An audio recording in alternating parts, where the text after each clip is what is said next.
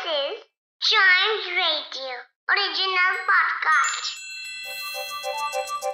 हर दिन की एक कहानी होती है कुछ ऐसी बातें जो उस दिन को बना देती हैं हिस्ट्री का हिस्सा तो आइए, सुनते हैं कुछ बातें जो हुई थी in this day's history.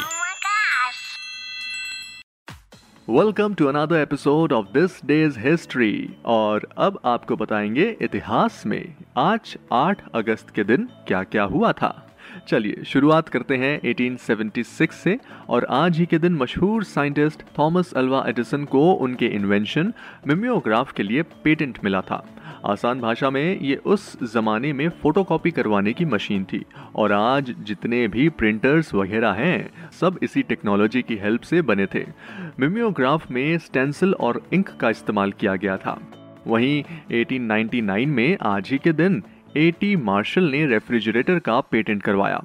India के फ्रीडम स्ट्रगल में 8 अगस्त के दिन का एक खास महत्व है। Actually father of nation Mahatma Gandhi ने अंग्रेज़ों को भारत से निकालने के लिए कई अहिंसक आंदोलनों को लीड किया। और इसी क्रम में उन्होंने 1942 में 8 अगस्त के दिन भारत छोड़ो आंदोलन की शुरुआत की थी।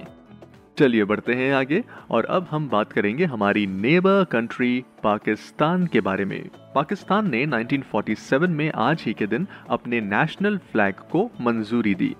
इस फ्लैग में व्हाइट और डार्क ग्रीन दो कलर हैं। इसमें ग्रीन कलर इस्लाम को रिप्रेजेंट करता है और वहाँ की मेजॉरिटी पॉपुलेशन को इंडिकेट करता है। वहीं व्हाइट कलर पाकिस्तान की माइनॉरिटी को रिप्रेजेंट करता है। वैसे आज ही के दिन 1981 में one of the greatest tennis players of all time Roger Federer का जन्म हुआ था। वे आज अपना फोर्टियथ बर्थडे सेलिब्रेट कर रहे हैं। रॉजर फेडरर स्विट्जरलैंड कंट्री के प्लेयर हैं। और रॉजर एकमात्र ऐसे टेनिस खिलाड़ी हैं जिन्होंने सबसे ज़्यादा समय 302 वीक्स तक नंबर वन पोजीशन पर बने रहे। साल 2003 में रॉजर फेडरर विंबलडन का ग्रैंड स्लैम टाइटल जीतने वाले पहले स्विस खिलाड़ी बने।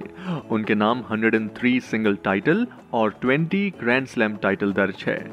तो ये थी 8 अगस्त की कहानी। ऐसी ही इंटरेस्टिंग बातें रोज सुनने के लिए आप टाइम्स रेडियो का ये वाला पॉडकास्ट दिस डेज़ हिस्ट्री को तुरंत लाइक शेयर और सब्सक्राइब करें, ताकि आपसे इसका कोई भी एपिसोड मिस ना हो जाए। Till then keep chiming